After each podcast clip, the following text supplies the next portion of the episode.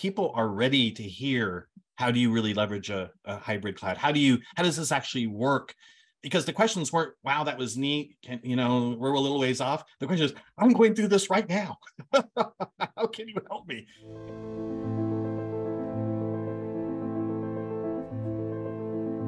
Hello, and welcome to another episode of Cloud Chat with Stefan and Matt. I am one of your hosts, Stefan Stelter.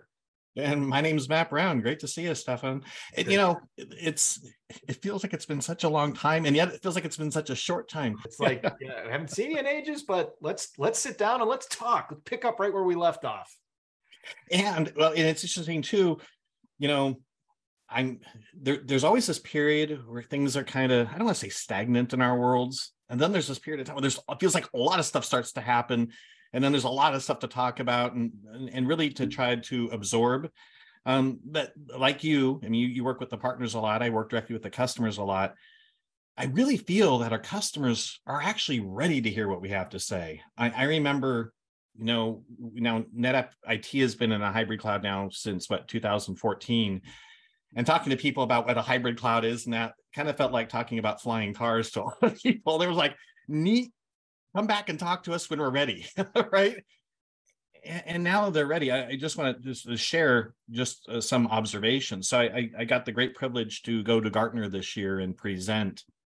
And i'm going to be honest with you in, in, in past presentations they're usually in the expo. You get a handful of people you know people give you some great feedback. This year i started talking uh, this the area seats about 80 we had three four people deep and and the point i'm trying to make is people are ready to hear how do you really leverage a, a hybrid cloud? How do you how does this actually work? Because the questions weren't wow that was neat. Can you know we're a little ways off. The question is i'm going through this right now. How can you help me? And um and i think that's really key that we are as a company ready to to start helping uh the customers well, yeah and, and, what, what i think i heard you say is that what we've been ready from a NetApp on NetApp perspective, NetApp IT perspective. We've been actively sharing information, and and uh, it's one of the things that I love about working with you when it comes to interacting with customers and partners alike. Is just like we've done this. It's not a here's the the marketing slides and right watch how the data moves i just have to advance the slide and the data moves see there it goes um, Ooh, it, like ah. This, ah, that's really good use of animation um, yeah, it's it's not PowerPoint wizardry. It's it's real, and that's what I've I've always loved about NetApp IT and NetAppIT.com and, and the NetApp on NetApp program. Uh, but it sounds like it's more than just us sharing it. Now it sounds like people are ready to hear it, and and it's less of a pie in the sky for them. It's more of a I can't wait to use your recipe to bake those cookies because they were delicious. And and you know, like our app last episode, we were sharing we have all the right technology. NetApp has all the right technology right now, right? For uh, focusing on the data aspects of it, really enabling a customer to really maximize the value of what a hybrid cloud is. You know, I still get people to some extent say, well, why don't I just live in one cloud? well, why limit yourself? And the, the tools are out there. NetApp's giving you capabilities to leverage any and all clouds, right? Now, it's always going to fit to your own needs. Um, uh, but the fact is, we're NetApp's pretty much everywhere that you want to be, or anywhere you, you even potentially even desire to be. And and I think that being ready for customers, I think that's kind of the message that I, I really want to talk about today is that we are ready. Yep. And the, the, what's coming with that, though, at least in my experience, is the, and we talked about this a lot, and not that NetApp doesn't have great technology, but this isn't just a technology conversation anymore. This is really understanding how I'm, I'm going to say to some extent how the business works, how these data flows happen to really maximize the value of the technology that NetApp has to offer. And it's in those conversations that I'm finding myself in uh, because again, customers are ready, but now they're seeing the real world challenges. You know, how do I how do I help create faster time to time to capability, time to market? How do I increase the quality of that uh, capability? How do I do it at a cost that makes sense? And while I'm doing all of that, how do I keep it secure? Right.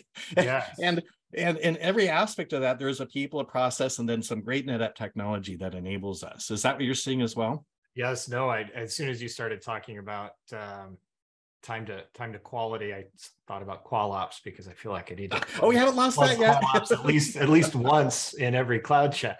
Uh, but but yes, it is it is interesting. Um, I, I think also when you were talking about time to market, time to capability, um, one of the things that I think is coming up more is and, and it, it's going to sound odd, but like time to data protection and, and time to security, right? Like we don't have, and, and I think other, others might argue, it needs to be secure from the get-go stuff and it can't be something that you do later. It's not like time to market and and and we've got this time to capability. We did all of those things. Well oh gosh we need to circle back and think about security. Well, you got to build that in from the beginning. Um, but but how are you how are you exploring that? How are you ensuring that becomes a, a different question. And then and it, it's just the i think it's the nature of, of humans. We want to solve that problem some humans. Let's go solve this problem. Let's write this app. Let's figure out this better way of doing something. Let's get it out there. And then later we'll figure out how to protect the data and secure it and do all of those things. We got to see if it works and if anybody likes it. Um, but uh, yeah it, it seems that customers are are down the path and they want to understand the ways to secure things and protect things um, and, and how to best manage them. Yeah. And then again, how do I do it the cheapest possible way? you know, Because you know, yeah. I think people also forget that you know IT are still seen as cost centers, and that costs do matter. Um, and so yeah, it, and balancing all that's interesting. Now, it, it's funny because here's a fundamental change I'm seeing. I'd like to validate that with what you're seeing as well in the past, um, I don't I don't want to use negative words because it's going to I don't want to negatively influence us. But the way IT shops were set up was they were set up by technology discipline. And what happened then was all the different disciplines were expected to create their own environments. I'm going to argue with very little or almost no interaction with the other disciplines that they had to interact with. I would pick on compute, I'd pick on databases, I'll pick on the yeah. applications teams. They all kind of worked in these silos.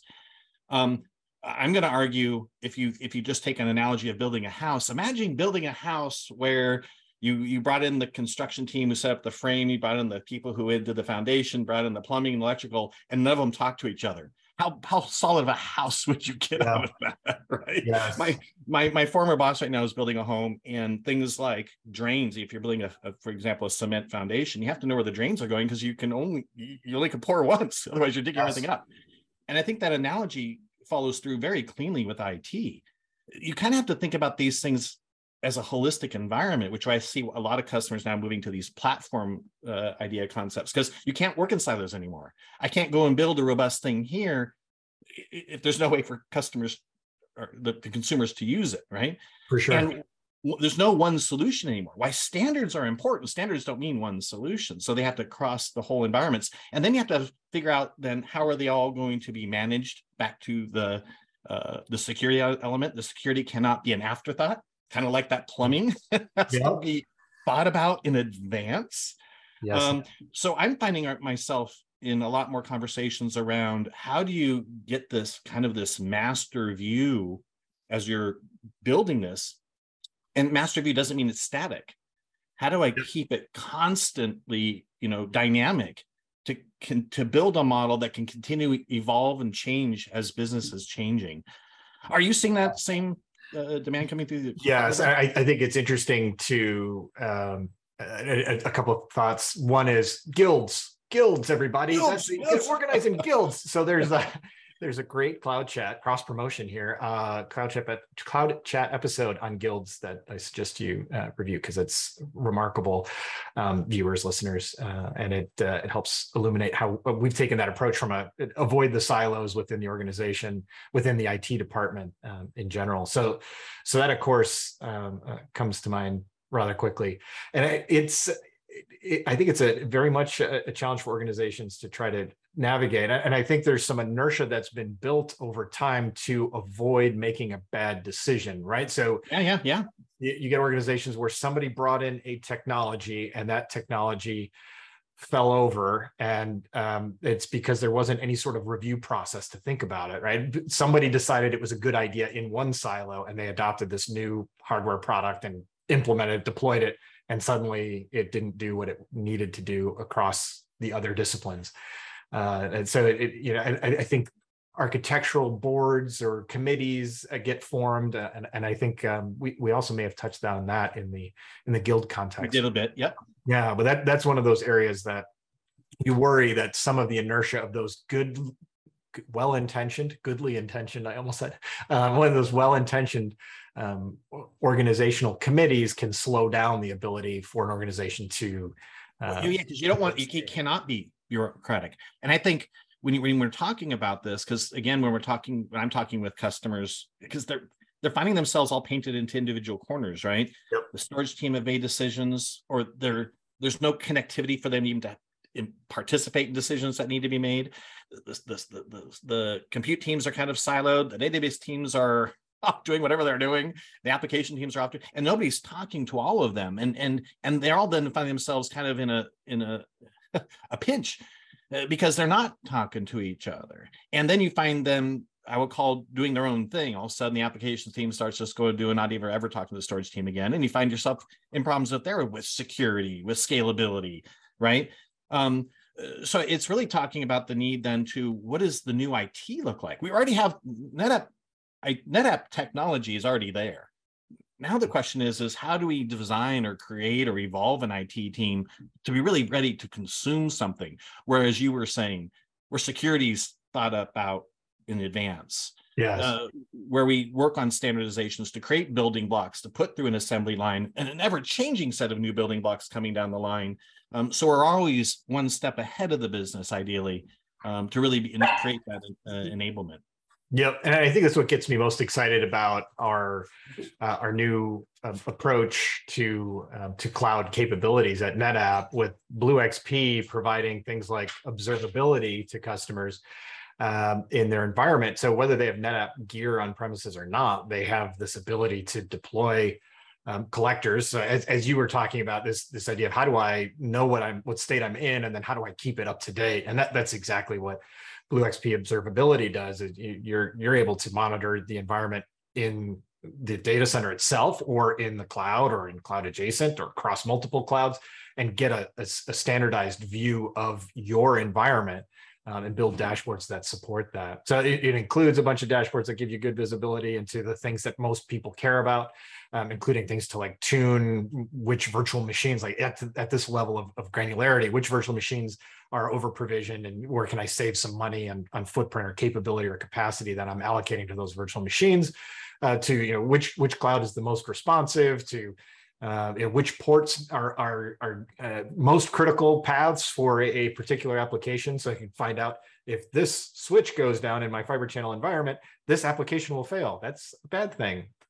Uh, you know, like so, making sure you've so got redundancy and paths. Like that's all in the the observability product, uh, and, and, down into application managing the application responsiveness and understanding that, visualizing it. So great capabilities in there. And one of those pieces that gets me excited. And then of course, because you're in in Blue XP land at, at NetApp, you're able to see other elements of the uh, the experience and bring in governance and security and some of the other fun things that we've just been. All those things that are important. Does it help you? So why don't you? So do me a favor, Stefan. Sure. Why can you give a quick overview? You kind of talked a little bit about Blue XP. How is it different than, say, Cloud Insights, or different than Cloud Checker or different than Cloud Data Sense? How is it different from those tools that we've already had and are tried and true? Sounds like you're offering some type of a unified view of what all of them do. That's I think that's exactly the way to describe it. So um, what what I love about Blue XP is that it's bringing those uh, those different elements together uh, in a way that, um, as you described it, customers are ready to hear about our cloud. Um, and, and BlueXP really organizes things in a way that is perfect for those who have not been exposed to what NetApp can do in the cloud. Um, I think those who are familiar with NetApp technology suddenly want to understand what's the relationship between the uh, old view and the blue XP view of things. Uh, and, and, I think that that oversimplifies what we're doing with BlueXP. Uh, it, it's not just a recasting and renaming of things. It's much mm-hmm. more a, a, control plane for interacting with these technologies uh, and providing API calls to the the greater BlueXP uh, experience. So so that that makes it something that is less of a this is a, a GUI paste over to make things pretty. Uh, it, it's uh, much not that. It's it's very much more than that with the the API, the scriptability, uh, and the, the the cross cloud capabilities and the much more unifying experience of, of interacting with NetApp. So once again, NetApp is moving a little farther ahead than when maybe our customers are ready. In order to evolve an IT shop, it means being more proactive. It means have better visibility. It means actually looking at things more holistically.